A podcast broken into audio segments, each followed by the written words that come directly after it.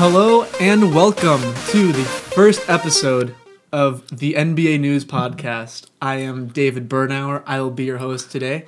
And alongside me, across the table, a man who just came back from a snowshoeing expedition, Yes. full super fan, Duncan White. Yes. Hello to everybody. So the two of us will be uh, going through this podcast every week, maybe. Hopefully, One, we'll see. Maybe one or two episodes every week. We'll see how this goes. Again, this is our first episode. We've never done a podcast before. Yep. Uh, hopefully, Just some on of the you guys, fly. yep, on the fly. Uh, hopefully, some of you guys are coming here from the main account at the underscore NBA News on Instagram. Some of you may follow me there, and if you didn't know what my voice sounded like before, now you know Now you know. now you know.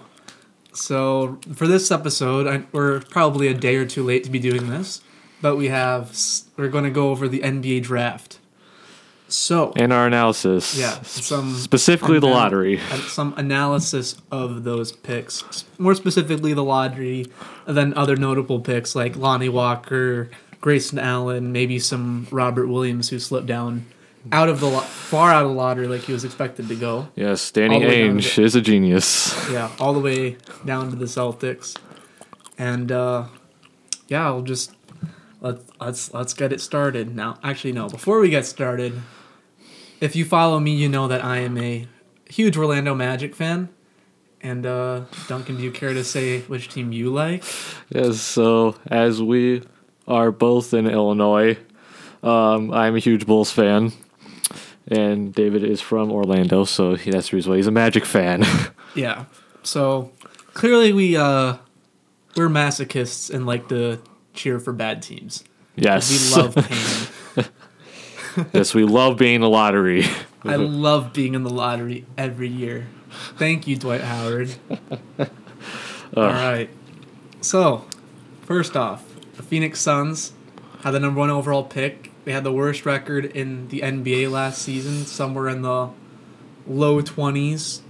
Uh, and pretty much right away, we we all knew they were going to pick DeAndre Ayton, though at the time, there was some rumors that they might pick Luka Doncic because, of course, their new head coach Coach. Yeah. new head coach Igor Kokoshkov was the coach of the Slovenia national team that uh, Doncic played for over the summer. But obviously it was DeAndre Ayton. All the way. Yeah, all the way. Yeah. So hopefully, with the Suns, I guess we're hoping it's like the new Kobe Shaq duo that won't fall apart. Um, not gonna lie, they're looking good, I'd say, but I do have questions uh, about how they're gonna mesh together, um, due to the fact that Booker is going to be obviously very ball dominant, and guards rule the league. So we're gonna have to see if Ayton can assert himself to the point where he can still be effective, even without the ball with his hand in his hands every single possession.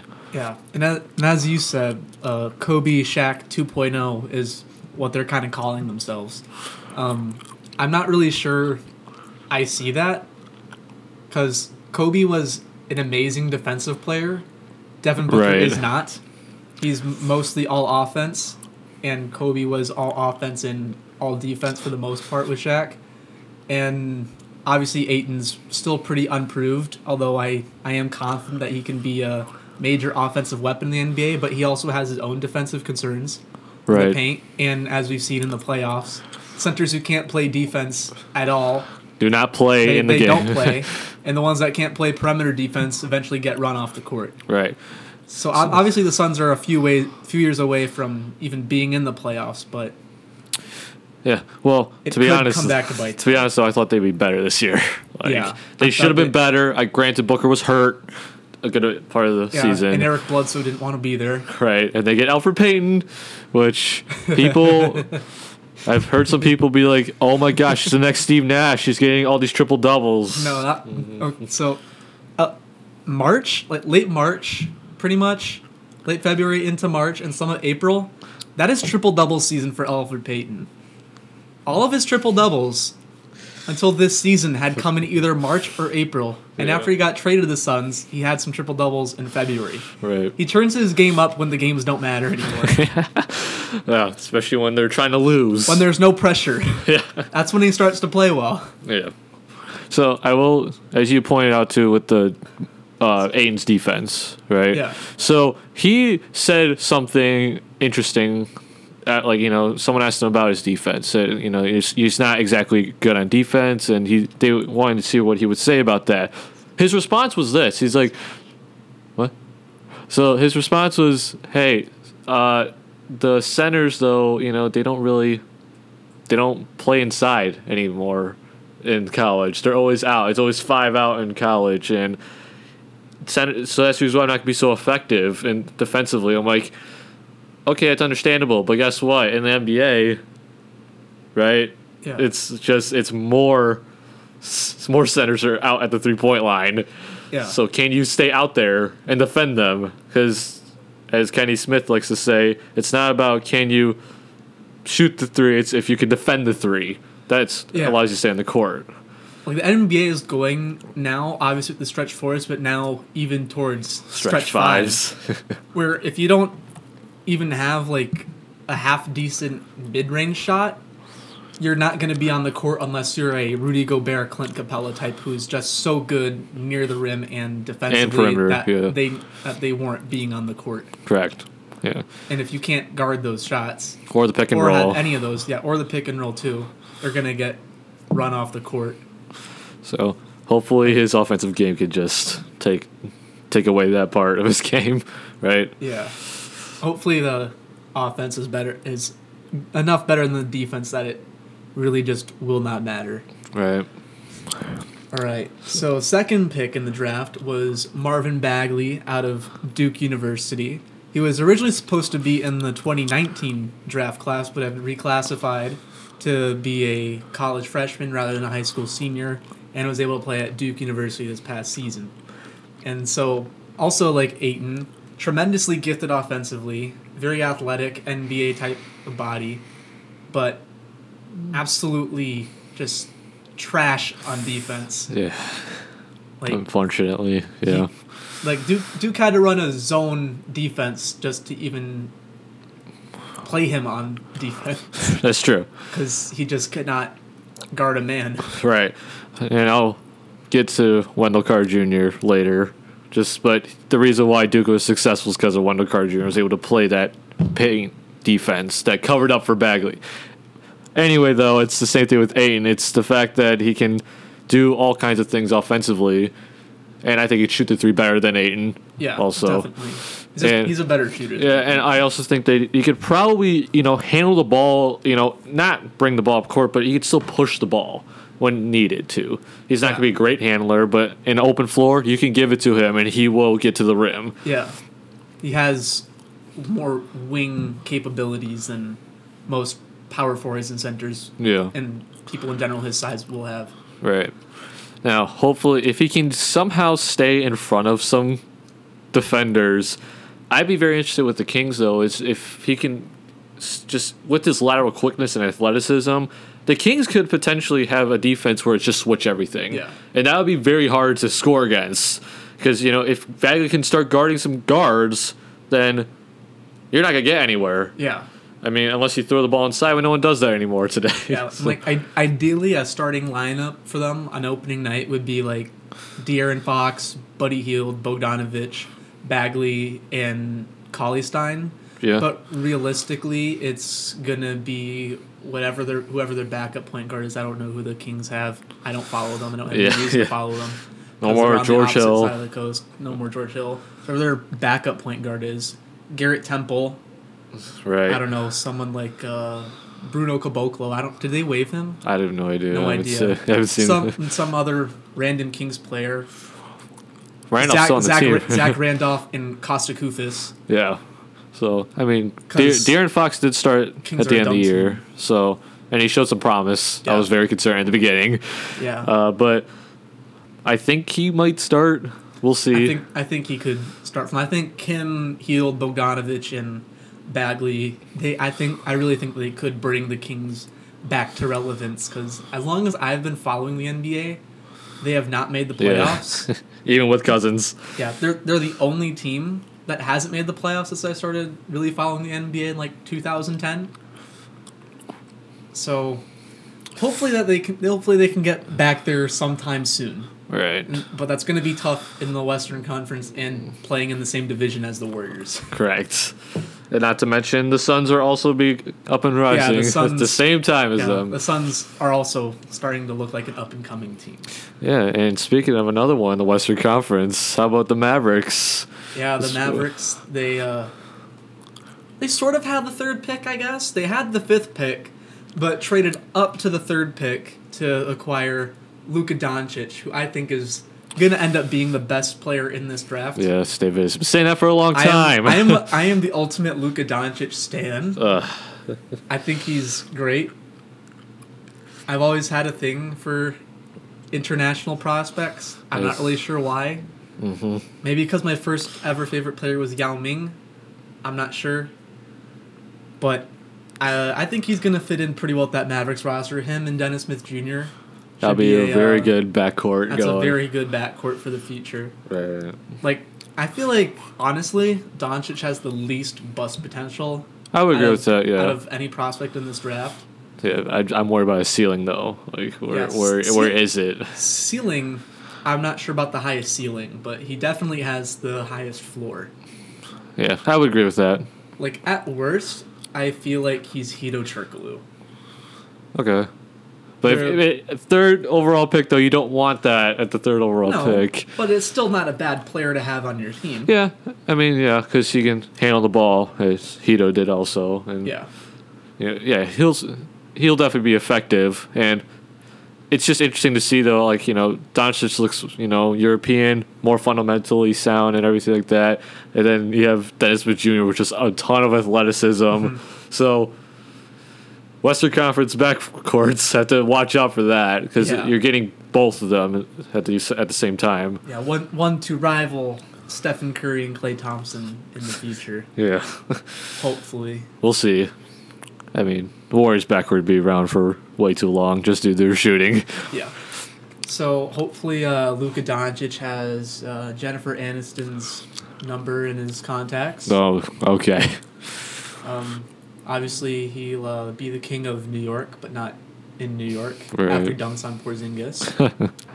Yeah. So, yeah, I'm very I'm very excited to see Doncic, and I'm also very happy to see that somebody, him, will be wearing a weird number, seventy seven. Oh, I did not. I did not see that actually. Yeah, we finally get a player that's going to wear a number that's higher than fifty four Hey, or fifty five. that's not ninety nine. Yeah, that, that's not like ninety nine or something. Yeah. Because it's always fun. I don't know why. It's just one of those weird things. But it's always like fun to see a player wear a weird number that no one else wears, like Jose Calderon wearing 81 Yeah. on the Cavs, or uh, how DeShawn Stevenson wore number 92 for a large part of his career. Ron Artest slash Metta World Peace, he was like 93, 94 a few times. I want to say he wore 97 at one point as well, but I'm not quite sure on that one. But it's it's nice to see. I'm I'm gonna get a Doncic jersey with my Of course. with my NBA store coupons that I got that expire Ugh. July 31st. Anyway, fourth pick, Jaren Jackson Jr. Straight out of Michigan State.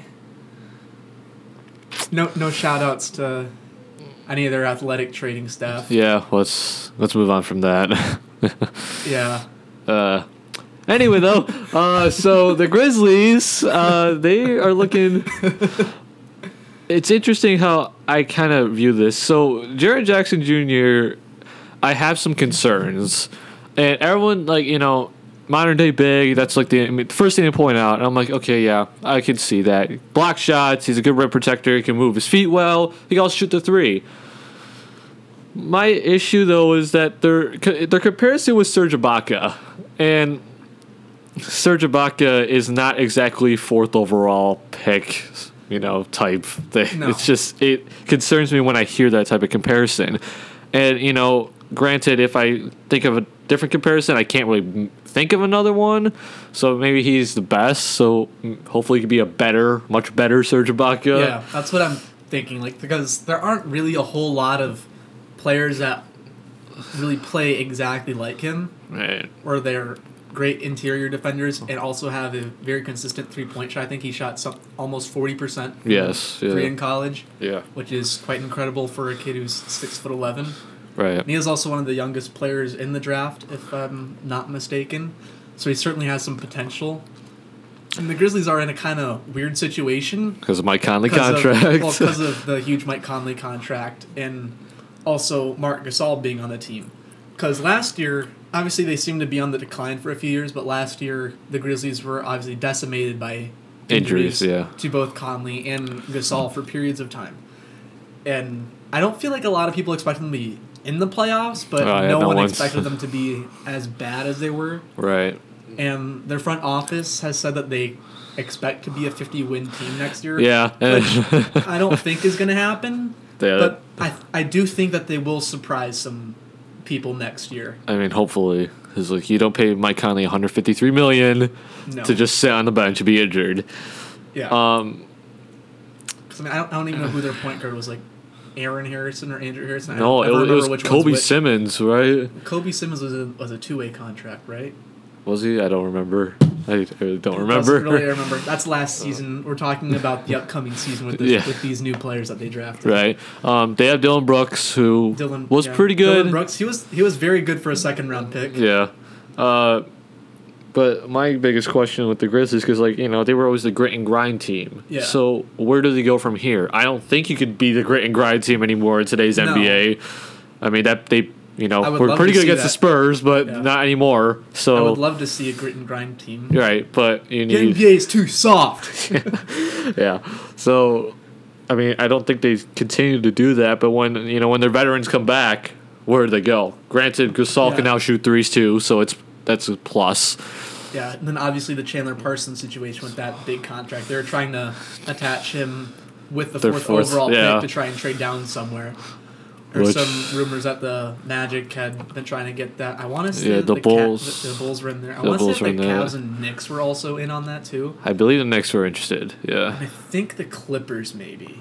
Yeah, the Clippers they because they, they had both. They had both. Yeah, so they, they had had the, two picks. The two yeah. picks, so they would have traded those and probably someone to match salaries for Parsons in the fourth pick. Yeah. So it'll be interesting to see how this upcoming season goes for him because if he continues to be injured this upcoming season, after his contract expires the next season after, I do not see a team signing him. Yeah.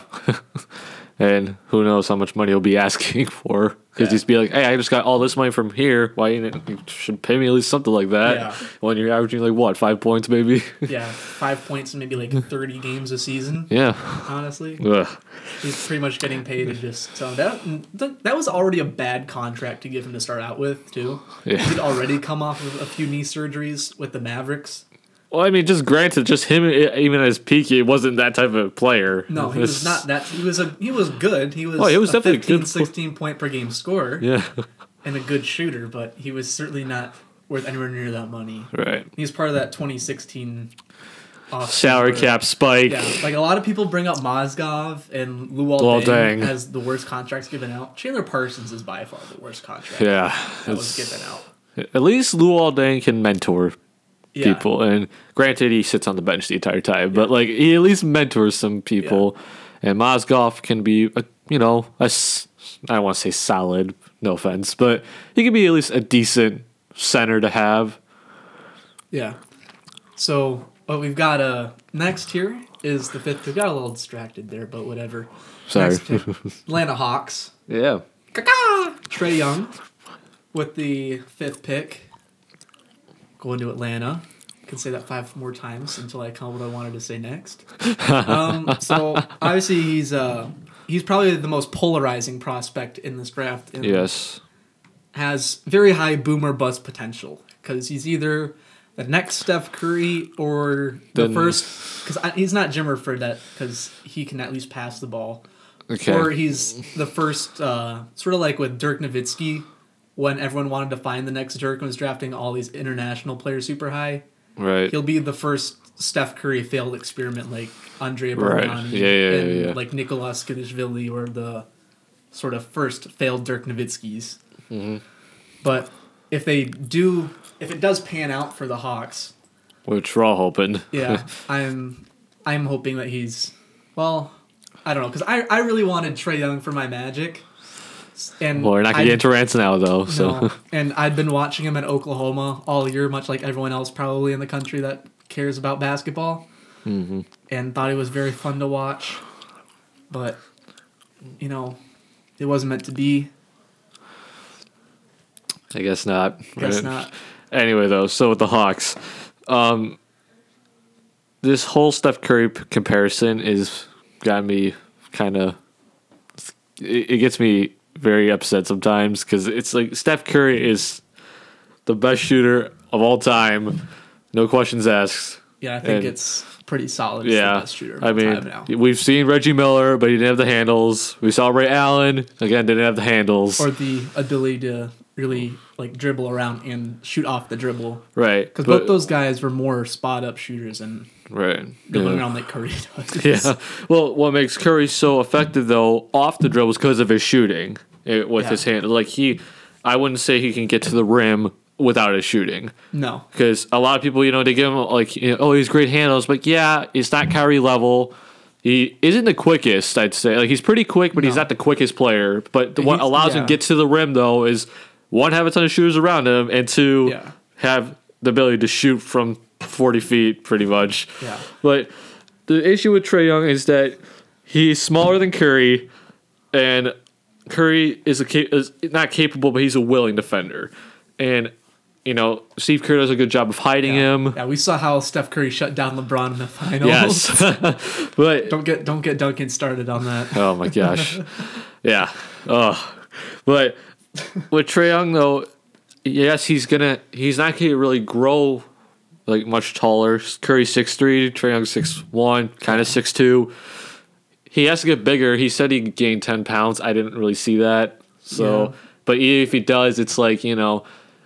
You, you look at Isaiah Thomas, you know, hopefully he could be something like that. But with Isaiah, it's again under a system with a ton of defense under Brad Stevens. You have Jaylen Brown, you, you had Jae Crowder at the time, you had Avery Bradley. Like they're all good defenders. They can cover up for him. Atlanta doesn't really have that. That's my issue. And what they did in this draft with with Huerter, right, and Yeah. Spellman, Yeah, they're not defenders. they're all shooters. Yeah, they're just all shooters. Which, granted, this that's what you want with Trae Young, but uh, you if they if they can't defend, no one can cover, cover up for Trae Young, and he's just gonna get obliterated if he's guarding the point guard. Yeah. So- Travis Schlenk is pretty much trying to make uh, Warriors 2.0 because he was an assistant GM with the Warriors before he became general manager of the Hawks last season. Right, but he didn't started the rebuild. He didn't count the defense. Like Klay Thompson is a good No. defender, Kevin Durant is a good defender, and Draymond Green won Defensive Player of the Year. yeah. And granted, he's not a shooter, but he does other things as well. Yeah, Draymond Green shoots like he's wearing a backpack. That is very true. Especially that one time he did that. Remember that? Well, like a little. It was supposed to be a pass, right? Yeah. But that it I like think it I was remember a, the moment you're talking Yeah, it was Yeah. a line drive. Yeah. but oh, that was horrible. But yeah, that that's my concern with Trae Young. It's that yes, he could shoot. Yes, he can come off the pick and roll and create. Yes, he's a good passer, but can he stay on the floor do, with his inability to defend? He says he's gonna prove doubters Yes. wrong. So I want to see it. Another day, another opportunity. 100 emoji. Oh my gosh. All right, so we're gonna we're gonna skip the sixth and seventh picks for now because we're inevitably gonna go on even longer rants than like we did with the Grizzlies just now. Yeah, hopefully not, Because we'll both see. of us are Magic and Bulls fans. I'm a Magic fan. Duncan's a Bulls fan. Yeah. So we're gonna skip ahead to the eighth pick.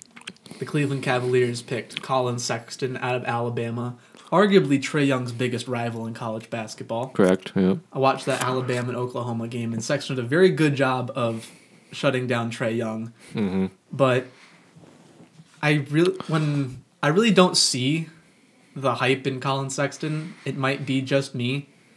I think he could be Elfrid Payton 2.0. Not that that's the worst thing, but he's a point guard that can't really exactly shoot the ball. Right. And if you're a point guard, you need to be able to shoot the ball and pass. So like, we've discussed this before Yeah. already. Yeah. And Now, also, uh, also sorry, sorry to interrupt, but to add on to the Elfrid Payton 2.0 thing, he also has some really bad hair. Okay. It's not the same as Elfrid, but Yeah, Collin yeah. Sexton has some ugly hair. I don't know if anyone noticed the stupid rat tail thing he had Yeah, that was pretty On the disgusting. side. That was just the yeah. draft. Uh, It's ugly. Anyway, yeah. So sorry. yeah, no, it's all right. So I can see that. You know, Elfrid Payne 2.0 type thing. The only thing I would say though is that with Collin Sexton is the fact that he has more explosive ability. Granted, he's I'm gonna say he's shorter than Payton. He's shorter than Trae Young. Yeah. So he obviously needs to, you know, work on his body to get to be able to finish at the rim. Now, shot wise, that's a whole nother thing. I what I've seen so far from a lot of people is that they're saying like, yeah, we this kid can get a jump shot. He will get a jump shot eventually. Yeah. If he could do that, then you know everything's fine. The Cavs got a new you know, good player for the future. But if he can't get that jump shot, no one's going to want to come to the Cavs, and Yeah. he's not going to be able to help anybody that eh, whoever they draft, considering LeBron's gone. but Yeah, LeBron's probably gone. I just have, I have a weird feeling that he's gonna stay there, right, but I wouldn't. No, it wouldn't surprise me if he stayed or if he left. yeah. well, we're not going to get into the reports today about him we're not. not gonna get. We're not gonna get into that today. That's for Yeah. a future episode. But a little more on Collin Sexton. Um, when I just feel like when a player's biggest uh, issues. compliment, no, biggest compliment is that he hustles. That's not yeah, generally a good that's, sign Okay, that's that true. they're good at Yeah. anything. Yeah, uh, that's very true. Like it's great to have a hustle type of guy. Obviously, like it really helped the Celtics in the playoffs this year having Marcus Smart and his defensive ability. Right. But is but he's not a guy you'd really say like, yeah, I want him starting on my team. To be the main it- guy. Yeah, and or like being the main guy. Like unless it's like an Andre Roberson type of role where you start ex- exclusively to play defense. Right. But he's not the guy you think, you know, like, you know what? I really, really need that guy to start. Like, if you're a rebuilding team, he's not the guy you go, hey, this is our star player that we have to try and get. We're gonna build around you. Or, yeah, or we're going to build around. right. But ho- hopefully, hopefully all these prospects can prove us wrong. Yeah, That would be very nice for yeah, and hopefully, historical reasons. hopefully none of these prospects had the whole Markelle Fultz situation either. No, that was that was horrible. that was ridiculous. I don't want to see a number one overall pick have that issue again. So. Has the he had the yips. yeah, the yips is it's so bad. Ninth pick. Kevin Knox to the New York Knicks. Boo. Yeah. Knicks fans boo. So we had Every that. single pick. Yep. Well, we had the kid on TV again. Yeah, that, that was great. Having, yeah, having the crying Knicks kid up there again. Ugh. that was that was nice to see. That he's yeah. back. So He's still alive and Yeah. doing well. before before I get to the Bulls and all that. But so next one, next fans wanted MPJ, Michael Porter Jr. As a lot of other fans wanted their teams to pick in the lottery before the Nuggets got him. I, you know, they're all like they're all going off the fact though his high school days and he's supposed to be number one overall. You Yeah. know, and I think he probably would have been number one overall if he didn't get injured and he performed like that in college.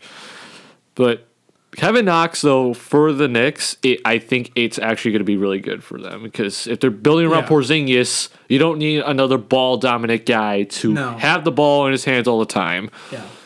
Kevin Knox can, you know, have the ball in his hands, but he can also be affected off the ball. And Stephen A. Smith also is very happy with this. So if Stephen A. Smith's happy, granted he wasn't happy with Porzingis, but if he's happy, Knicks are probably gonna do a little bit better Yeah. than how they usually are. And a lot, a lot of people thought that they should have drafted uh, a point guard like Shai Gilgeous-Alexander or Collin Sexton. They have too many. Yeah, they have too many point guards though. I like, just, yeah, I don't see how that would have worked because Frank Ntilikina has only played one season, and granted, Mm. he didn't show a whole ton. But again, he's a rookie, obviously. and he's not gonna be your main guy either. Yeah. So, so you're not gonna have to, you know, worry about him being the best, you know, because Porzingis is there. Yeah. Although he is coming off that ACL injury, we all saw what it did to Derrick Rose's career, Right. and has likely done to Jabari Parker's. yeah. I don't know if the Bucks are going to resign him, but this isn't about the Bucks. This is about the Knicks Yeah. and the draft. And hopefully they can figure out their issues because Yeah. they're not They're very functional. no, they're not uh, what one might call functional at this point. Yeah. Shout out to James Dolan. Seriously. Yep. Eleven. and Phil Jackson. you Oh know? yeah, Phil Jackson. I forgot about him. Oof. Covering up for James Dolan. Yeah. and uh, at the tenth, yeah, tenth, Tenth pick, pick. Yep. we got the Philadelphia 76ers. Trust the process. Yep. Rest in peace, Sam Hinkie. They uh, selected Mikal Bridges with that pick, and I think his mom was more excited to have him pick his her son than Yeah. Mikal was himself because she works for the 76ers as like human resources assistant, something like that. I think it said. Right. Job title's irrelevant. She works for the Sixers and has some sort of role with the team. anyway, but they ended up actually trading him for uh, Zhaire Smith. And, it's in the 2021. a 2021 first rounder that was originally owned by the Heat and Yeah. I think was traded to the Suns in 2015. It's probably. Like the Danny Granger trade, I want to say. Not that anyone really cares because he's been out of the league for a while. It wasn't Dragic, was it? No, I don't. Okay. Maybe it might have been Drag. Well, maybe it was Dragic. I, I don't know. Well, Doesn't matter. They yeah. have the Heat's pick Yeah. and So- for 2021. Which that's probably be really good. That could be a very good pick because yeah, like we, you know, if you value where the Heat are right now, they're not in a good position. no, So- they're they're not. Yeah, so it's like because the issue right now is that no one Hassan Whiteside has all of a sudden become horrible. So, but no one wants his contract, mm-hmm. so you can't move him. Yeah, Dragic, you know, you could probably move him for something. I don't know what. He was an all star, deservingly so, but he- he's not a star player. Waiters is injured. You have Josh Richardson, who's a good young Yeah. piece. Would I would Yeah. if you're the Other- Heat, I'd keep him. Yeah. Other than other than Adebayo, Right. I don't see a lot of maybe star potential on this team. And Kelly Olynyk has a horrible Yeah, contract too. Kelly Olynyk is not on a good contract. But like, if you're the Heat, though, you're gonna be stuck in purgatory for a while Yeah. because you're not gonna be able to move your pieces. You're just have to play it out. And they don't have their draft picks really either Yeah, because so- of what LeBron forced them to do to try and, you know, acquire other star players Right. and other contracts. Yeah. So, whew, if you're the Heat, you have some tough years ahead. Like you know, not immediately because you're probably gonna be still relevant, maybe make the playoffs, but then Yeah. you're gonna. Once 2021 comes around, you're probably gonna have like the worst season ever because Whiteside comes off your books, and you're just gonna start over Yeah, from scratch, and you don't have your pick. Yeah, and you So- don't have your pick. So if you're Philadelphia, Philadelphia. yeah, you're like you're, You you're in a guys are great set. position Yeah, right you now. guys, you guys are set. yeah, like you're set, like you, what Boston you. did. Like I'm envious of you. Yeah, seriously. So you're gonna be, who knows where you're gonna be in 2021? It's gonna be good, because Embiid's gonna be still an All Star unless injury happens. But Ben Simmons is gonna be like you know another, next star. Like you're gonna be great, and then you're gonna have like a probably top five pick in that draft You, in 2021. Gross. Oh my gosh, stop. I hate lefties. So Philadelphia, you're set. yeah, you said you guys got a good young piece in Zhaire Smith. Yeah, Eleventh pick was Charlotte, was the Charlotte Hornets, who selected Shai Gilgeous-Alexander, who wasn't traded. but traded it to the Clippers for Miles Bridges. Bridges, yeah, Miles Bridges. two second round picks. and two second round picks. I couldn't remember what else was in there, so Yeah. you said it. Yeah. So we'll just say this as it's the Clippers pick, Right. I guess. So they obviously get a, a pretty good point guard, potentially could be their starting point guard of the future. Mm-hmm. Because although Milos Teodosic was very good in Europe, he had a injury riddled season for the Clippers this year. Yeah. I wouldn't say that he didn't live up to expectations, but he certainly did not surpass them. Right, I mean, no one expected him to be like Yeah. you know the next star coming from Like, Europe. most most of his highlights, I think, were Passes, were yeah. assists in the preseason, yeah, which were very impressive. yeah. Not gonna lie, they were good. Yeah, they were they were very nice, but he's also around thirty years old. He's not gonna be your point guard of the future. Patrick Beverley, he's just Probably not- gone. He might be gone. He might they might keep him. Very good defensively, but he's not who you'd probably select as your point guard for a championship caliber team that they're looking to try and build there. right. And so out of those two, Gilgeous-Alexander has the most potential to be that out of those two guys. Right.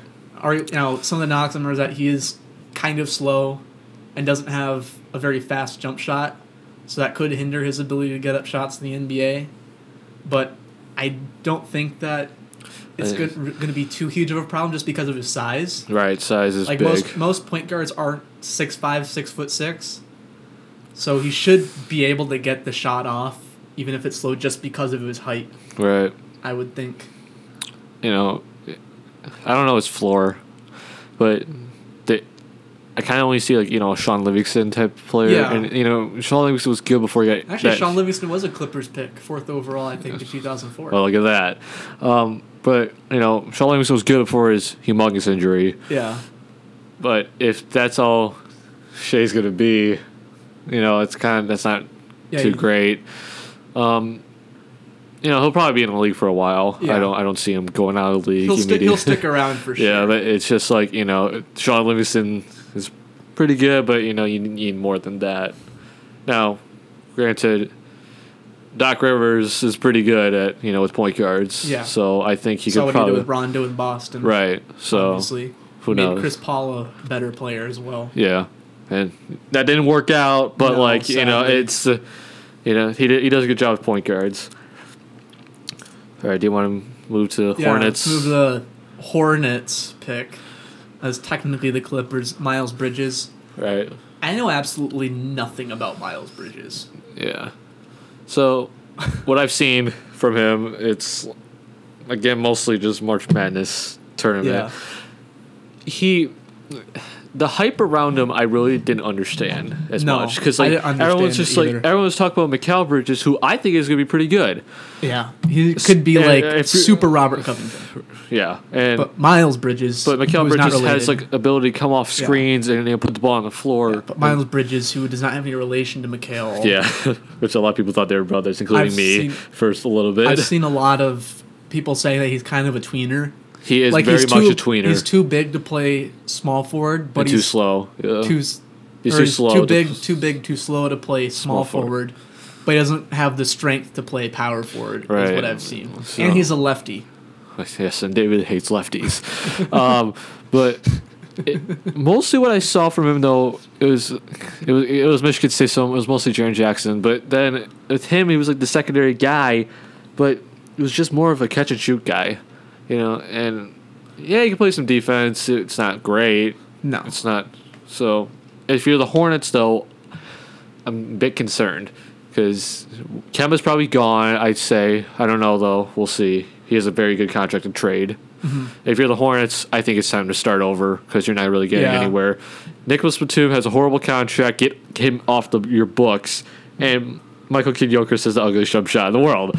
Yeah. So I understand it, but at the same time, you have all these wings, and none of them turned out well. no. What what is What how- makes you think Miles Yeah. Bridges is going to be much better? Uh, yeah, that's my issue. So Although I, I do like their no, new coach James Borrego, yes, interim coach of the Magic in 2015. I don't remember. 2015. I think he had a 10 and 20 record.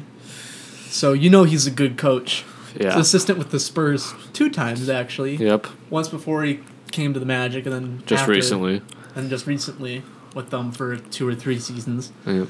So uh, then the actual an actual Clippers pick, not a Clippers or Hornets pick, Yep. was uh, Jerome Robinson. yes. A bit of a surprise there. Most mock drafts I saw him having going in the early to mid twenties. Correct. Yeah. So Donovan Mitchell said though. Yeah, he's the Donovan- Donovan Mitchell of this draft. Yeah, Donovan Mitchell said. Obviously, no one knows yourself better than yourself. Yeah. And I'm gonna trust Jerry West on this one. Yeah. I mean, I'm not gonna question Yeah. Jerry West. because Jerry West has built two of the greatest dynasties in recent NBA history with the Shaq Kobe Lakers Right. and then most recently the Golden The State Warriors. Warriors. Yeah. And we've all seen how that has changed the NBA. Yeah. So I'm not gonna. So- I don't know much about him. I don't know anything but I know he went to Boston College. Yeah. I think he averaged about twenty points a game there. So He sound his name sounds like he's a senior. I, I have No no, I really know nothing about him. yeah, him. we It's really just- know nothing about Jerome Robinson. Yes, so but maybe we will. Hope- hopefully, we will learn something about Jerome Yeah, Robinson so- this yeah. coming season. Now, overall for the Clippers, though, if they can make this backcourt work, Mm-hmm. that's again a good start. You're on your way. And granted, you were a fringe playoff team this year, Yeah. with the players you had close. and a lot of injuries. So and you traded away Blake Griffin. So that was like weird. yeah, that was an interesting deal. But stuff with with all that with all that happening, you were still a fringe playoff team. So I think you're at a good place Yeah, if if that backcourt can work out.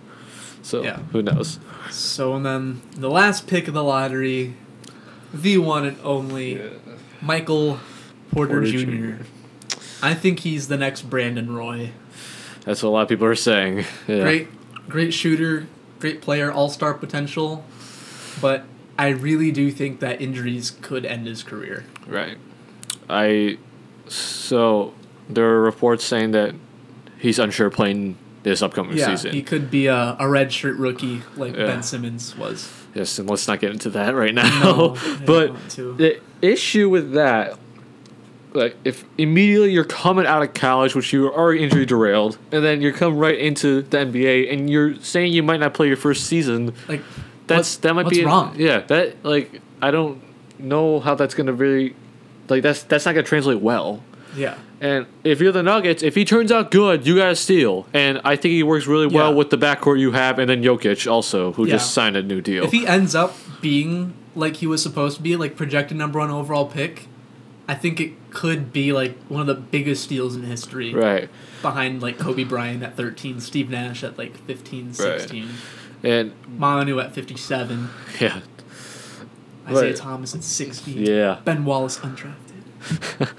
But here's the thing that it really stuck out to me. So you know, once once like the Bulls came around, it was like if they they didn't draft him, they're like they were shocked. You know, a lot of people were like, "What are you doing?" Then all of a sudden the Cavs come around, they're like, No "We're not, we're not, we're not." They didn't draft him either. Knicks didn't pick him, and then you keep going on, and then he finally gets picked by the Nuggets, right? Yeah, The thing that stuck out to me the most is like Jerry West had two picks. Yeah. Jerry West had two picks. You could have drafted someone you're like, all right, we're pretty sure about this guy, and then you could have taken the risk on Michael Yeah. Porter Jr. He didn't take him. That did tells me something right there. That if Jerry West doesn't take him, and he has two uh, two times he could have taken him, Yeah. that tells me something right there. And I'm gonna trust Jerry West on that one because I don't Yeah. want to like if he knows something, then trust him. yeah. I actually have a, a fun story about Jerry West when we're finished talking about Michael Porter Jr. Yeah. Um, so what I read about I've about MPJ's injury is that with the spine it was some sort of like fluid buildup. And the thing I read it was from a doctor, and I guess the comparison that they tell patients who have this, and that it's almost like a jelly donut, or the how they do the surgery is like they poke a hole somehow.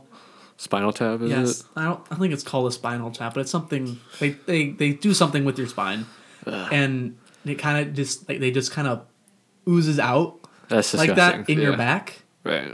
and that can cause numbness like in your legs and Yeah, just be uncomfortable with your back because you have all this weird fluid inside you that's not supposed to be there. if you can't see my face, I'm grimacing. So. Yeah. so, I mean, it's there is potential for re-injury to happen. It said typically if it does come back again, it's within the next two to five years of the surgery to repair that and drain that fluid out. Ugh. But I've also seen other things saying like, "Oh yeah, he should be fine. This is just a one-time thing." Right. So there's varying levels of confidence in his back. Right. And the teams got medical reports like hours before the draft too. Yeah. Again. So it's like and probably scared off a lot of teams. Yeah. So it I'm gonna trust a lot of other GMs, specifically Jerry West on this one. Like, or Yeah. as an advisor, he's gonna be like, I don't take him. Well, the Nuggets did get a good player with that 14th Ho- pick. hopefully, we'll see. Yeah. That would have been very surprising to If him slip out of the lottery. yeah, yeah. I mean, ESPN had that initially. Yeah, the It- first mock draft that ESPN did, Woj had him going 15th to the Wizards. Yeah. And it's Woj, so you're just like, oh, He's he's the most credible source in basketball. yeah. So, my fun story about Jerry West. After this, we'll get back to the Magic and Bulls picks that we promised you. Yeah. Uh, I met Jerry West at a NASCAR race in Joliet, Illinois. The sponsor for the race was uh, myafibrisk.com, and I guess Jerry West has AFib. I'm not sure exactly what that is. I'm pretty sure it has to do something with your blood. But anyway, So he was at the race, and I had uh, infield passes. And he was doing some promotional event there, and I'm like, "Hey, it's Jerry West. I should go get his autograph or something." So I had I had a hat on me and a sharpie. So I went up and I'm like, "Hey, could you sign my hat?" He's like, "Yeah, sure."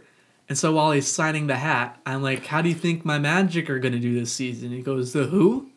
And I say the Magic is like, "Oh, uh, I'm not allowed to talk about uh, other teams and stuff like that." I was just like, "Okay, understandable." He worked for Right. the Warriors at the time. I get you not being allowed to talk about other teams. And so I, so he signs the hat. I take a picture with him. I'm standing around, milling around with my dad, and he goes over to the people next to me. He signs their hat, something like that, whatever they had, and they say, "Go Spurs, go" to him. You know what he says right back? "Go Spurs, go." yeah. Why is he not allowed to comment on the Magic, but he's allowed to cheer for the Spurs when he works for their rival team? Who knows, man? Never meet your heroes. yeah. They're always a letdown. It's always a letdown. Yeah. All right. So we're gonna let's right. we're gonna go to the magic here. So basically, Oh, I'm just gonna let David take the floor. All right. So at number six, the Orlando Magic selected Mohamed Mo Bamba out of the University of Texas at Austin. Um, obviously, he he's a very intriguing prospect. He stands at seven foot one and has a seven ten wingspan. I told my, my mom about this after the draft about how I had the seven ten wingspan. And a few days later, like yesterday, mom was like, So how tall is he? Like seven four, seven five? Because, you know, you assume with a guy a wingspan that long that he, they have to be at least that high. I'm like, no, he's seven one. And my mom was absolutely shocked. Right. So I and she doesn't follow basketball at all. She doesn't really care other than as long as LeBron loses and the Magic win. Yeah. So, I mean, have someone like that doesn't even follow basketball be shocked? Like, no, like, hey, that's really good for a basketball player to have those measurables. Right. Says something, I think. And outside of basketball, I know he's a supposed to be a very intelligent person. I know he's very well spoken. Intelligence helps. Yeah, intelli- not gonna lie. intelligence certainly helps. Not just outside of basketball, but just being in basketball Mm-hmm. and helping you be a leader. I know he's a rookie, but I do think that he could play sort of a leadership role on this team. Definitely, especially at defense. Yes, especially on defense, because that's really what I think. Uh, other than best player available, I think that's part of why the Magic picked him. Because as much as I love Vooch, he's he's an absolute just. I don't I don't even know what to say on defense. He's not good. Yeah. Let's put it He might way. have the block numbers. He averages about like one and a half a game, but blocks don't tell the whole story. Yeah. It's can't not- really defend the pick and roll. It's, it's he cannot defend the pick and roll. Oh my god! Yeah, and that's that's what def- that's what opposing offenses do. Mm-hmm. They just attack. It's run the pick and roll against him all day, every day. Oh yeah. Matador defense, and then you know he'll let a guy blow past him, and then he'll get upset at his teammates for not playing defense. Like, what are you doing, dude? So they call help defense. Hip- hypocritical. yeah. So Bamba will either start the season and Vooch is traded, or I think he'll come off the bench to start the season and play behind Vooch and ahead of Biyombo, Please. who does not, who cannot catch a ball to save his life. Yeah. I don't blame you if you don't know that for not watching the Magic because Yeah. there really has not been any reason to watch them the last I don't know six years, other than the start of the 2015 season and when we start out eight and four this year. Yeah. But, anyways, I'm I'm very excited for Bamba. I've We're not gonna talk about Biyombo, by the way. No. that's a horrible situation. no, I'm very excited to have Bamba on this team. I've seen I've seen the highlights of him playing against the five nine trainer. the post moves. Yep. I've seen those. I've seen the dunks. I've seen the open three point shots in an empty high school gym. Yeah. It looks impressive. And I know I, I'm saying that like I'm being sarcastic and funny. Yeah. but it it is promising to see that he can do this stuff regardless of whether it's on a five nine trainer or not. you're right. It's, like it's it's nice to see that he's at least putting in work and actually showing effort to become a better player. Because at Texas he had some semblance of a three point shot. He made like fourteen on the season maybe, but wasn't one you wouldn't call him a threat from outside. Yeah, he wasn't Jaren Jackson Jr. Yeah, but he is tra- the tra- the five nine trainer I'm talking about is the same guy who who's trained Joel Embiid while he was recovering from the foot injury and Mm-hmm. made him into the player he is now. And he's also worked with Jayson Tatum. He's fixing Markelle Fultz's jump shot. yeah, He's worked with a bunch of other guys that I can't name off the top of my head right now, but other notable players from this draft and previous drafts. So I'm I'm I'm excited to watch summer league. Good good luck scoring on Bamba and Isaac in summer league. or even once the NBA starts, that's going to be uh, Yeah, if they're both healthy. Yeah, like, mo- 'cause- mostly Isaac. because Isaac missed. He only played I think 27 games this season Right. because of his glass ankles. If they're healthy, it's a tough defense Yeah, to go against. 'cause Uh, Isaac on the between- perimeter and Between Isaac, Aaron Gordon, who really showcased like what he could do this season, if he had stayed healthy and actually kept up the good shot selection at the beginning of the season, I really think he could have rivaled Oladipo for most improved. But ultimately, that didn't work out. So between Isaac, Gordon, and Bamba, all their wingspans are seven feet or longer. right, and they're all very athletic. Yeah, They- and all very long, rangy, athletic guys. right. So you, I, it's looking good. Yeah, my, my my new nickname for them, I didn't create this. I saw it somewhere. Is uh Big, which takes the first initials of each of their last names, Bamba, Isaac, Isaac Gordon, Gordon. Wow. which also just fits because like I've mentioned a thousand times now, they're huge. Yeah. So, yeah. Although the problem is we don't have a point guard. This is why David won Trae Young. Yeah, that's really the real reason why I wanted Trae Young so much. But I am ha- I'm happy with Bamba. But we didn't even pick a point guard with any of our second round picks at least. Oh yeah, Melvin Frazier. Whew. yeah, I'm I, I'm I've come around on Melvin Frazier. I didn't really originally like the pick at first because I didn't know anything about him. And his name. Yeah, he's got one of the, the ugliest names in the NBA right off the bat. No offense, Melvin. No, I actually thought his, he's Melvin Frazier Jr. Oh, look at that. So yeah, he's not Melvin Frazier Jr., but he seems like he's a, a a decent player. He seems he seems like he has somewhat of a three point shot, so that's something the Magic definitely need, because we we can't shoot the ball to save our lives. yeah, we've seen that for a while. Yeah, and then in the second round we drafted the other Justin Jackson out of Maryland. He was Yeah. supposed to be a first round pick last year. Yes, he was. And yes, then pulled out of the draft for whatever reason. because the other Justin Jackson. Yeah. and then I think he got hurt or something at Maryland this season. he did again. And that causes his draft stock to really fall. Mm-hmm. But he has a striking resemblance to Khem Birch, who's also on the Magic, who's now probably their fourth string center, but really should be third or second. Probably second, to be honest. Yeah. Again, I don't blame you guys for not watching the Magic, but if you tune into any Magic game late in the season, you saw Khem Birch play, you know what I'm talking about. Mm-hmm. So I will say though, so like Yeah. I told you to do this before, but like that defense, I think it'd be a huge issue because Yeah. it's just if I if I'm the Magic, I'm just I'm keeping Bamba in the paint, have Isaac guard the best offensive Yeah. player for the other team.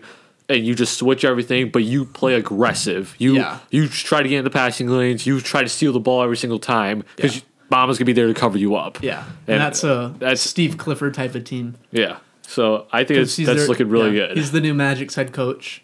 He coached the Hornets before, and at first I was a little upset because he wasn't exactly the flashy name Mm-hmm. to get as the head coach. But once I thought about it some more, I thought, you know what? This really isn't a bad coaching hire, because Jeff Weltman, the president of basketball operations, said this during the introductory press conference.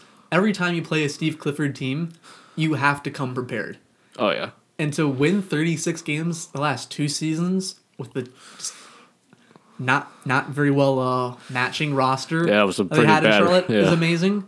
And I always absolutely hated having to play Charlotte four times a year, every Yeah. season. It was, Makes sense. It was not fun. There was a game at the end of last season where we were down by like 20 after one quarter and ended up losing by like 40 or almost 50. But anyway, that's enough about my magic. Mm-hmm. Enough about me fantasizing about Bamba and Isaac and Gordon. Yeah. Let's hear about uh, Wendell Carter Jr., who most Magic fans are not very high on, but most Bulls fans seem to particularly enjoy. Eh, I think most Bulls fans came around. Uh, once they saw MPJ fall to 14th because everyone's like, oh, Cash picking MPJ, then they didn't, and he kept sliding back. Once that happened, Bulls fans kind of realized, okay, we're not the, it's either that we're not the only dumb ones, or we actually made the right decision, which I think it's ultimately the right decision. Wendell Carter Jr., I have, I'm a Duke fan, which I know a lot of people don't like Duke, but I am a Duke fan. Go so, Duke. Yes. So, um, I've watched a decent amount of Duke games in their just in their season, and yes, it was Bagley mostly. But what Wendell Carter Jr. can do was not oh, always shown every single night. And considering the fact that we already have Markkanen, who I think is who we have to build around at this point, Wendell Carter Jr. is going to be perfect because he's not going to be the person who's going to demand the ball all the time because he played with Bagley. And then he's going to do everything that Markkanen can't really do, and that's basically play defense. Um, and yes, he's only 6'10, but he has a 9 1 standing reach, which is what you need to rebound and be a good defender inside. Yeah, but Bamba's is nine foot seven. Okay, yeah. I wanted Bamba, but considering we fell back to seventh, it was very unlikely we got him unless we did that trade for Parsons, which wasn't going to happen because we had to trade back either Felicio or Asik, and that wasn't going to happen either. So just to match salaries, basically.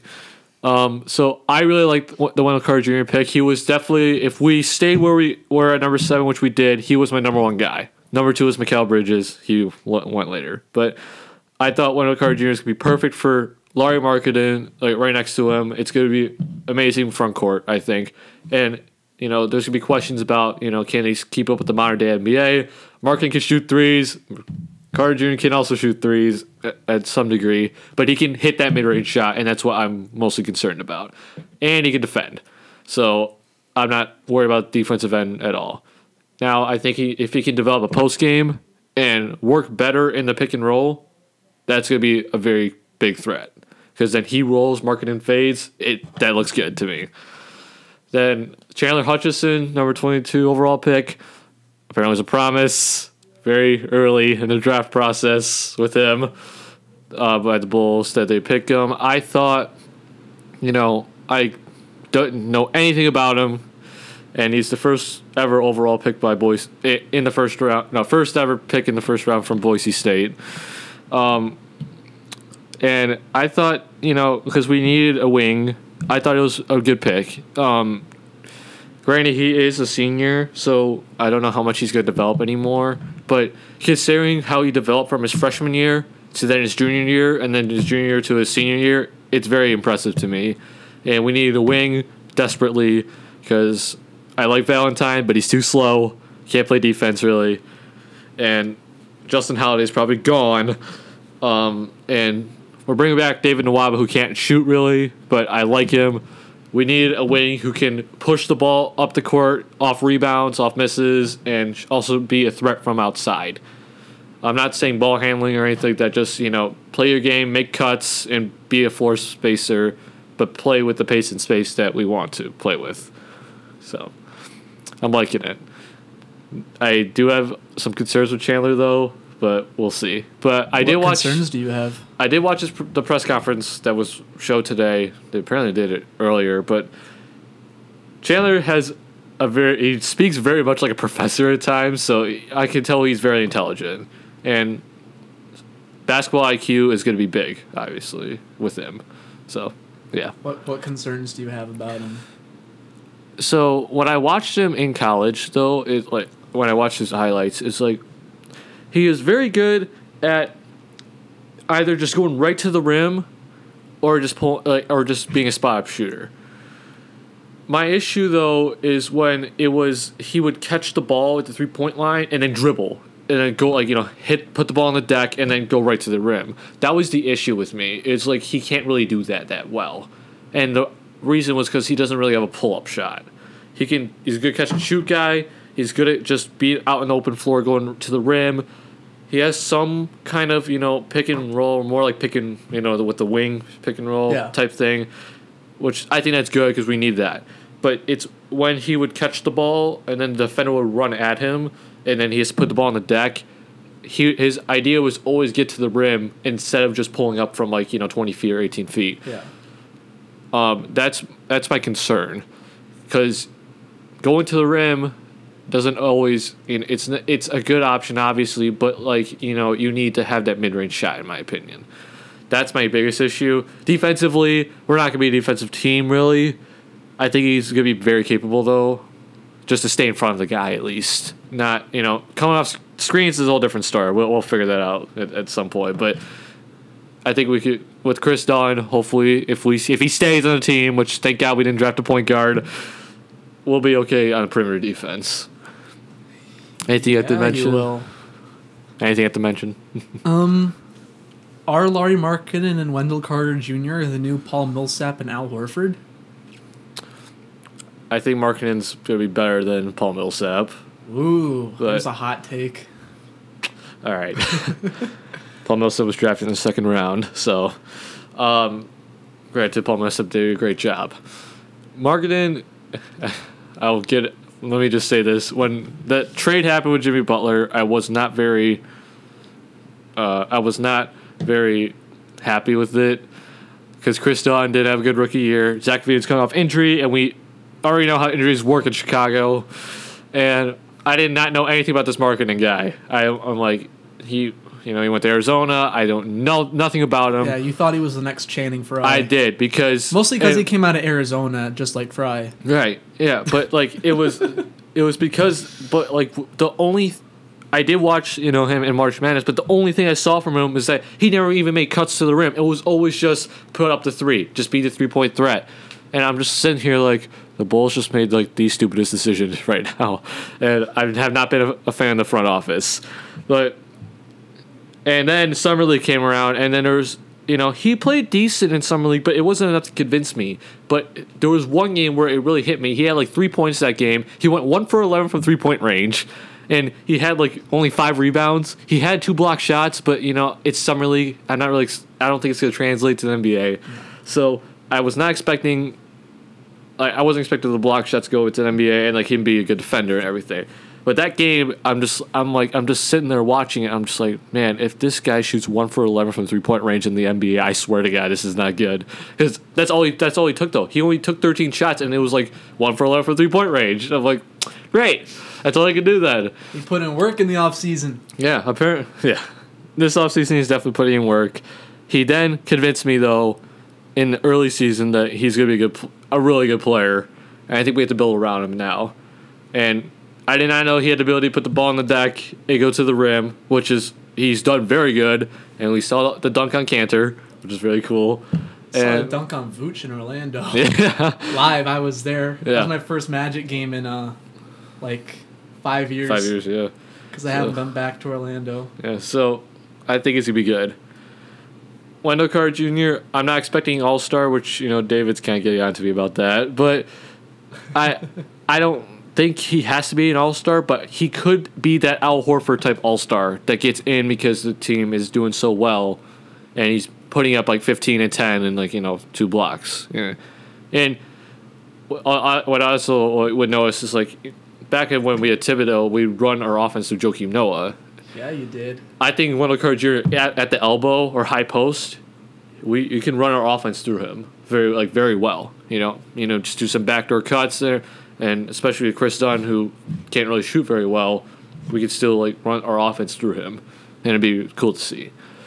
So yeah, that's my whole thing on the Bulls. All right, so to end this, we're gonna talk a little bit about the the later picks in Yeah. the draft in the first round, And we'll get to the NBA awards eventually. and we'll we'll we'll talk a little bit about the NBA awards that are gonna be on later tonight in about an hour and a half. So first one, first player we got here is uh, Lonnie Walker, who, who some expected to maybe go the late lottery, Yeah, but uh, ultimately fell down to the fell down to the Spurs. Um, when he got his draft cap, it kind of looked like his hat was just Floating, hovering above yeah. his head. Except I was posting it on uh, at the underscore NB News on Instagram. Follow Give him. us a follow there Yeah. if you if you haven't already. Um, I posted the. I was busy posting the Spurs had picked him there, so I wasn't really paying attention to him going up onto the stage and getting his hat and shaking his shaking hands with Adam Silver. And I saw it on Twitter later tonight, and I thought that it was photoshopped. And his hat it float, look floating above his head. Yeah. I, I thought seriously thought it was Photoshop, but it kept going around, and I'm like, oh, that's his. That's the actual picture that was taken of him with his hat on. And, Yep. and his hair is just so tall that Duncan just did a gesture coming up from his head with his hair.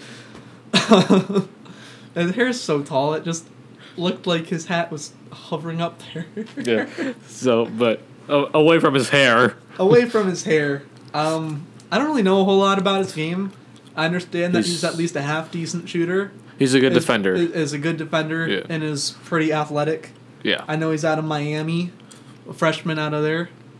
Um, he obviously did something good to get drafted in the first round. Especially by the Spurs. Yeah, especially by the Spurs. So you know you already know he's going to be a star since he's drafted by the Spurs. Yeah. Uh, I definitely think he's gonna be at least one of the steals in this draft. Like yeah, for sure. Because Because he did slip. he did slip, but like also it's the Spurs and Yeah. him with Dejounte Murray looks pretty good. Yeah, like if, like Dejounte Murray has a decent three point shot, but it's just not very fast, and I don't think he's very confident in it yet. But if he can gain that confidence and quicken his release a bit, Yeah. I think that they could be deadly regardless if Kawhi Leonard state is uh remains a Spur or not. Yeah. Um, they're good defensive backcourt, definitely. They, you know, they get to stay, it, both of them defensively will be good. And they just got, you know, if they're going to rebuild, you got trade LaMarcus, get something good in return, and see how you can go from there. Yeah. It's oh, show. If if Kawhi's out, which it looks like he is. So, sorry, Spurs fans. Yeah, I feel bad about it too. I've always been a big Kawhi fan. I've always been a big Kawhi fan. I've wanted It's I wanted him to be a Spur for life, Yeah. but it wasn't meant to be. Yep. All right, so next next pick that we got is uh, Grayson Allen. To the Straight Utah out of Duke. Jazz. Yeah, straight out of Duke to the Utah Jazz. Yep. I thought they should have picked a point guard there, I but yeah, I don't think it was. I don't think it was a bad pick necessarily for the Jazz. I feel like he fits that kind of a tough defensive type of mold. Yes. Again, I didn't really watch a lot of Duke games, but if the Jazz picked him, he's at least half good at defense. Yeah. I'd say he's a good defender. I mean, they kind of like reference the bulldog type thing. Yeah. Yeah. I agree with that. My, I I think he fits perfectly into the system. It's just my only issue is that he plays the same position as Mitchell. Yeah. And you know, Dave and I have talked about this a lot. It's like we're, we're kind of confused a little bit how that's going to work out. Now, if let's you know the Jazz did run Mitchell at point guard for a good amount, like you know for some stretches in in the season and in the playoffs specifically. So if Mitch, you can run a lineup with Mitchell at the point guard, have Allen to two, and then you know maybe Jae Crowder to three, or you know somebody else, Alec Burks, Royce O'Neale. That's a pretty good. I think it's pretty good if you're gonna continue to be always you know space out the floor and then have good defenders. Yeah. I like that. Um, and obviously Rudy Gobert is one of the best defensive centers in the league. So Duh. yeah, so He's Rudy Gobert. He's up for defensive player of the year. Mitchell. Get to that later. yeah, uh, Mitchell definitely loved the pick. So if Mitchell yeah, loves they seem it, to be uh, ecstatic that they're about to be teammates. yeah, Mitchell loves it, then I'm not too concerned. Like Yeah. so I'm just you know same position. That's the only concern I have really. Yeah. Although I was really hoping that Grayson Allen would go to the Warriors Oh my god. so we could have both Draymond Green and Grayson Allen, the mo- NBA's most Yeah. hated player Yeah. and college basketball's most hated player, both on the same team. yeah, What I was hoping what would happen is that the two could coordinate something where Grayson Allen would trip a player, and as the player is falling down, Draymond Green would be able to slide in and kick the other guy in the balls. yeah. One two punch or yeah. one two kick. Yeah, one two kick. This- This isn't a Portis and Mirotic, Yeah, the yeah. one two hey, punch. Let's not talk about that. All right, Portis is gonna be good. one two punch. Hey, we got Hutchison out of that whole entire thing. I'm I'm all right with that. uh, The one two kick there Yeah. in Golden. What would what could have been in Golden State will always be left to wonder. yeah. Um, So does that wrap I think up? this. I think the Suns uh oh yeah, had a very good overall draft. I'd give them an A plus on that yeah. because aside from DeAndre Ayton and trading for Mikal Bridges, they also got Elie Okobo, who I think is the behind Doncic, the next best international player in this draft. He had a game recently where I think he scored 44 points. He also plays a position of need for the Suns at point guard. Yeah, they definitely need a point guard. Yeah, because indic- indications say that they're not going to bring back Elfrid For, Payton. yeah, and they're trying. They're still making a decision entirely Ulis. And Ty- Tyler Ulis is not uh, Isaiah Thomas from a season ago, right. and probably won't ever get to that point. Yeah. So anybody at point guard is probably a good option for them. Yeah. I would say. Just someone that doesn't need the ball. Yeah. Because Booker, Jackson, and now Ayton also with Bridges. Yeah. It's pretty good looking. Just make sure you, you just just remember, it's only one ball. Yeah. So There's only one ball. Cough, cough, Carmelo Anthony on the uh, on the Thunder. we're not gonna get into that today. All right. we'll get to the w- Any, picks. and uh, are there are there any losers you really felt in this draft, losers. other than teams that only had second rounders, like the Thunder and the Pistons? I want to say, Pelicans. Right. Did the Pelicans even have a pick? Not in the first, but They have uh, a second rounder. I don't remember. Uh, It doesn't matter. I had. They're a- all I had a losers. loser. I had a loser though. Um, shoot, I don't remember. Was At it the Wizards? No, because I think Troy Brown Jr. is I don't know anything about him, so He's a big. He's a big guard. Basically, he's six seven. Like he can handle the ball, but he's he's also like you know. I think he's also kind of really explosive at times. So. I think that works well for the Wizards specifically, not- especially because like I don't I don't really think the Wizards are really working out right now. So I I feel like you got you got to trade either Wall or Beal, and whichever one stays, they make up for what the other one did. yeah. Portland with the whole Anfernee Simons, which I can't stand that last name. Because uh, it, sound, it sounds like it should be it should be Simmons, just all named after Penny Hardaway. Yeah, I, d- I don't really Anthony understand that pick. Yeah, It's I'm not like really you, you sure alluded I to that also. Completely understand it. I, from what I gather, that the the Trailblazers had promised that they'd pick him if he was available at 24. Yeah, But Shabazz Napier actually looked like an NBA player this year. yeah. I mean, he Lived up to uh, LeBron's expectations of best point guard in the 2014 draft. Yeah, So I feel like they could have just brought him back and then found a third string point guard that wasn't a rookie, Right. That wouldn't get their development hindered. I mean, because McCollum can also play point guard too. Yeah, so McCollum can play point for stretches. Yeah, so I, I really don't understand that. I mean, he could.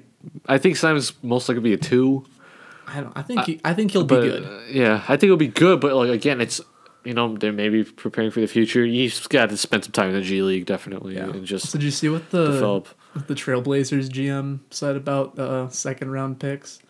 No, I think they had like the 37th pick or something like that, and they traded it. I don't remember exactly what. was it Gary Trent?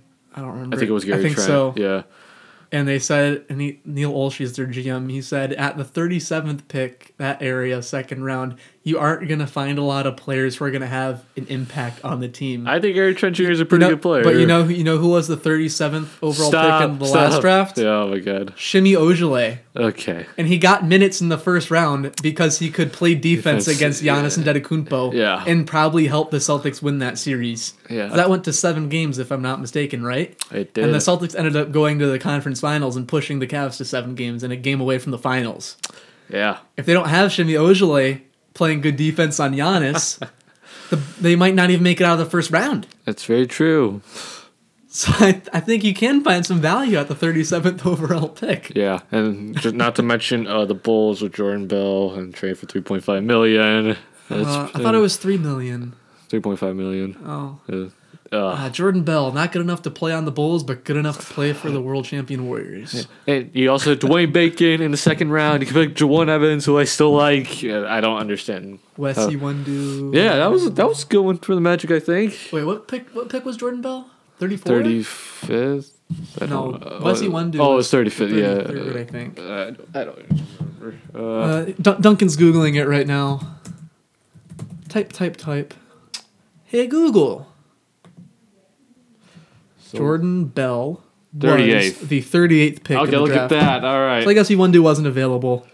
But whatever. That, that's that's besides the point. Yeah. Oh my gosh, we've been doing this for almost an hour and yeah, uh, we, fifteen we minutes. weren't expecting this long. yeah, I was not expecting it to be this long. Um, right, so you want to wrap it up with the words? So yeah, we'll just wrap it up with the uh, nominees for the NBA awards tonight. Uh, hosted by Anthony Anderson. I, Yeah. like, I liked Drake last year. I'm curious how Anthony Anderson will do this year. I mean, I like Anthony Anderson, so it's, we're good. Demar, I say it. Deless, I like it. uh, for MVP, the top three are Anthony Davis, James Harden, and LeBron James. I think James Harden has uh, rightfully deserved this MVP. Yes. After you could argue that he could have and should have won the 2015 and 2017 MVP awards yes. against Stephen Curry and Russell Westbrook, both very compelling arguments for his case. But this year, I think third time's a charm. Yeah. He's gonna have to win it. But if we are operating on last year's idea of what the MVP is, I think it's LeBron James It's just because of the triple doubles, he didn't average one, but No, he didn't average one. He didn't was, have a lot. It was close, and he he wasn't on the best team, Right. Really, but I will say though he had Kevin Love, an All Star. yeah, he did have an All Star on his team. And it was because he Eastern Conference, and they don't get 50 wins if No. they were in the Western Conference. No, they don't. All right, rookie of the year. We got Jayson Tatum, Ben Simmons, and Donovan Mitchell. Just just get ready, guys. I might go in a rain here. yeah. So, uh, Duncan's made it no secret to me that he is a uh, big Donovan Mitchell fan. Yeah, because I thought he was a pretty good player in college. And Yeah. no one, David did not agree with me with that. I, I didn't I did not I didn't see it, but he he he proved me wrong, and I, I I like Mitchell now. yeah, And it- it's not that I didn't like him before, but I'm I'm a fan. yeah. I'm a fan. I appreciate his game and what he does. And then uh, ugh, Ben Simmons. Okay, just say we don't hate Ben Simmons. We think I hate Ben Simmons. Okay, lefty. Yeah. no, it's not because he's lefty. I just don't like him. Oh my god. All right, I don't hate I don't hate Ben Simmons. I think he's gonna be the, you know the next. If he gets a jump shot, he's the next LeBron James. I think. Who knows though. Um, so this is my whole entire argument, and it's not because Ben Simmons is should I don't think should be considered in this for rookie of the year because he you know not a true He's not a true rookie, right? Mitchell brought up the argument, you know, if you have a, a whole year to study for a test, you're probably gonna be doing Yeah. a lot better unless you procrastinate than you know just jumping right in as Mitchell did. Yeah. So, but take that argument aside. Ben Simmons, he averaged 16, 8, and 8 this year, shot at 54% shooting. Mm-hmm. I understand if I had to just look at just numbers, If you look it was at just, just, stats, numbers. I think you go Ben Simmons. yes, I would definitely go Ben Simmons. But, But- considering the other variables at play, Yeah. Box scores don't tell the whole story. Right. Yes, during the Eastern Conference, I'll take that aside. Ben Simmons was playing with Joel Embiid, who's an All Star, right? Yeah. Ben Simmons also playing with someone named Dario Saric, who I think is a pretty good player and also can shoot the ball. Ben Simmons playing with a JJ Redick, getting twenty three million a year, but he's One a the- professional yeah, shooter. He's a professional shooter. Yeah. He's one of the greatest shooters, I'd say, all time. Yeah, and, but Ben Simmons again wasn't the main guy on this team, so it's just it, it like it shocks me though how people were like, it it should be Ben Simmons, but I'm like Donovan Mitchell was the main was basically the guy when he came in. Now you know he did come off the bench first month or so, but he proved himself as like I should be he should be starting. He took over Rodney Hood's starting spot, and he was Rodney Hood was averaging like what 17 a game. Yeah. it was before he got traded to the Cavs. So I'm like. Donovan Mitchell was playing in the Western Conference, but you, again, take that aside. But he's not playing with the Joel Embiid. No. He's, there's no one close to Joel Embiid on that roster. You No. could say Rudy Gobert, but he's only good defensively. There isn't even like a real offensive threat outside of Mitchell on that Yeah. roster. Not Yeah. not a go-to scorer. and then you think about That can who's, create their who else is around them. It's you had Derrick Favors, not a shooter. You had Ricky Rubio, who's turned himself a to a decent shooter, but he's not a good But shooter. he, he's not. You can leave him open from three and Oh expect yeah, to miss. I would if I'm playing defense against the Jazz, I'd leave him open. And then you had Joe Ingles, But he's he's pretty much just a spot up shooter. Right, and you know he he showed some good ball handling this year, but again, Yeah. he's he's nowhere near what. He's not. He can't create offense for a team. Yeah, so I'm like Mitchell brought this team. That lost Gordon Hayward. Yeah, and No one expected to make the playoffs. Rudy Gobert got hurt early. They were like they were like 500. Rudy Gobert comes back. Mitchell gets the starting lineup. Look what happens. They get in. They get into the playoffs, but not just the playoffs though. The second round. Se- like they get into the second round, but take away playoffs. Take away the playoff play, which I thought pretty much confirmed it should be Mitchell. yeah. You could put Tatum in One that. One point Simmons. Yeah, but you can put even if you take the playoffs, you put you put Tatum in that Yeah. conversation too. But he brought them into the playoffs, but it was the fifth seed. Like, he- it's not just the bottom where it was the Timberwolves were at the bottom. No. It, it was the fifth seed. They defeated a higher, and they also defeated a higher seed Yeah, team they beat the the. OKC Thunder, who had two All Stars on that team, by Yeah. the way. So, yeah, interesting. That's my whole. And they also put up a, even though they got eliminated, was it five games I think against the Rockets? Yeah. They still put up a very good fight and were able to get a game against the team Yeah. with the best record in the NBA. Again, I don't want to like talk playoffs because this is a regular season Yeah. award, but I'm just saying, look what look mm-hmm. how it all played out. I think Mitchell is clearly the Yeah. rookie of the year this Yeah. year. Sorry for the whole entire rant. Yeah. Anyway, six man of the year: Eric Gordon, Fred VanVleet, and Lou Williams. I don't really think it's in question. I think it's Yeah, Lou Williams. Lou Williams by far. Is this going to be his second or third six man of the year award? I don't remember this. This Jamal Crawford has three. Jamal Crawford. I think Jamal Crawford is one of the most overrated players in NBA history. Yes, he had a six, six man of the year award over Taj Gibson, who clearly was better. Jamal But- Crawford played like 37, started 37 games that year, which pissed me off. And I mean, I don't. I think he's had five seasons where he's shot under forty percent overall. Lou Williams got one six man of the year award. so Yeah, he won- Probably a second. Yeah, so Lou Williams is going to win his probably going to win his second Six Man of the Year award tonight. First one was with the Raptors. I remember he had that song where he got the shout out from Drake. Something about six that. man like I'm Lou Will. I don't remember exactly. I don't remember I don't really that. listen to Drake. Yeah. Global ambassador for the Yeah, Toronto Raptors. Completely made up position. so Lou Williams, six man of the year probably. He had a pretty good All Star bid, but and he did not didn't get- start 30 games No, this he year. He started only, think, was 17, I think. I don't know. Any, anyway, though, it wasn't close to half. No. So it's very. He, he, he definitely should be it. Uh, NBA Defensive Player of the Year. This is an interesting nominees. one. This this one is this. You could make a case that any of these guys could win, and that whoever doesn't get snubbed. Right. You have Anthony Davis, who's also in the running for MVP. Who, You have Joel yeah. Embiid, and then Rudy Gobert, who we brought up when talking about Donovan Mitchell, with the Jazz. Right. Now, I think generally, I think when Defensive Player of the Year comes up, if it's between like if two guys are about equal, it generally I think goes to the person who's more of a defensive specialist, Right. which is why I think Gobert can win this. That's why I have Gobert too. Yeah. And he was absent for a lot of the season, but as we saw with Kawhi Leonard when he won Defensive Player of the Year one of those times, he had only played, I think, 64 games in the season. Mm-hmm. So it's not an award where you necessarily need to play about the whole season like the MVP award is. Right.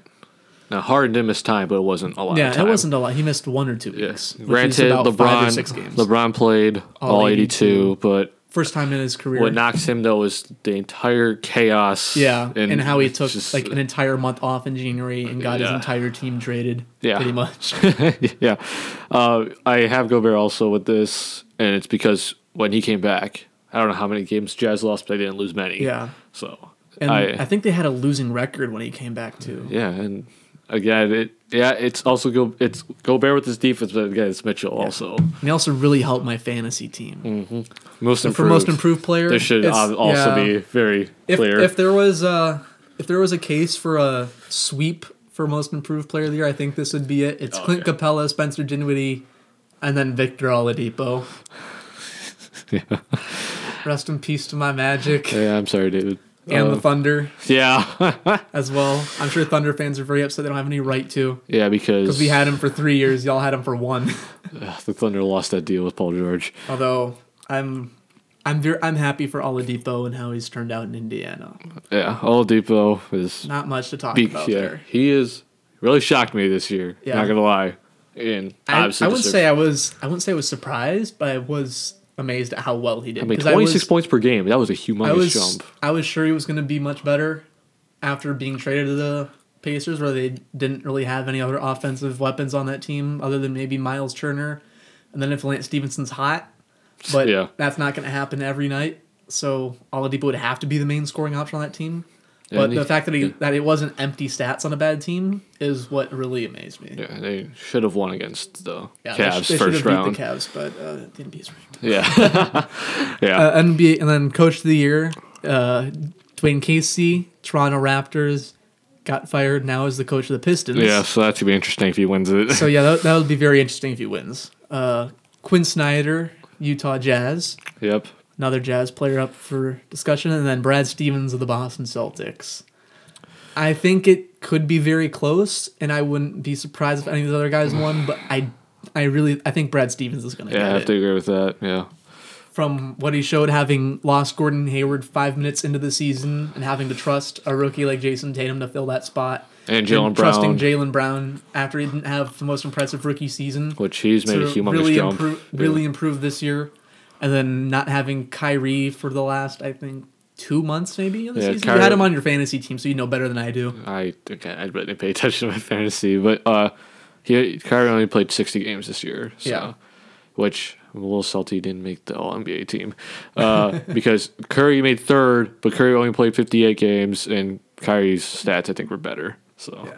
So but anyway, though, yeah, we're running a Brad very long here. Yeah, Brad Stevens, I think Brad Stevens, I, By we far think we'll get coach of the year. We'll probably come back down after the awards, maybe, and record another episode talking about the awards. yeah, we'll see. Yeah, we'll see. We'll see. We'll either do that tonight or uh, tomorrow. Maybe is tomorrow good? uh, yeah, Yeah, tomorrow's probably good. So we'll see. yeah, we'll, we'll see. Ex- expect a new episode within the next few days after this one.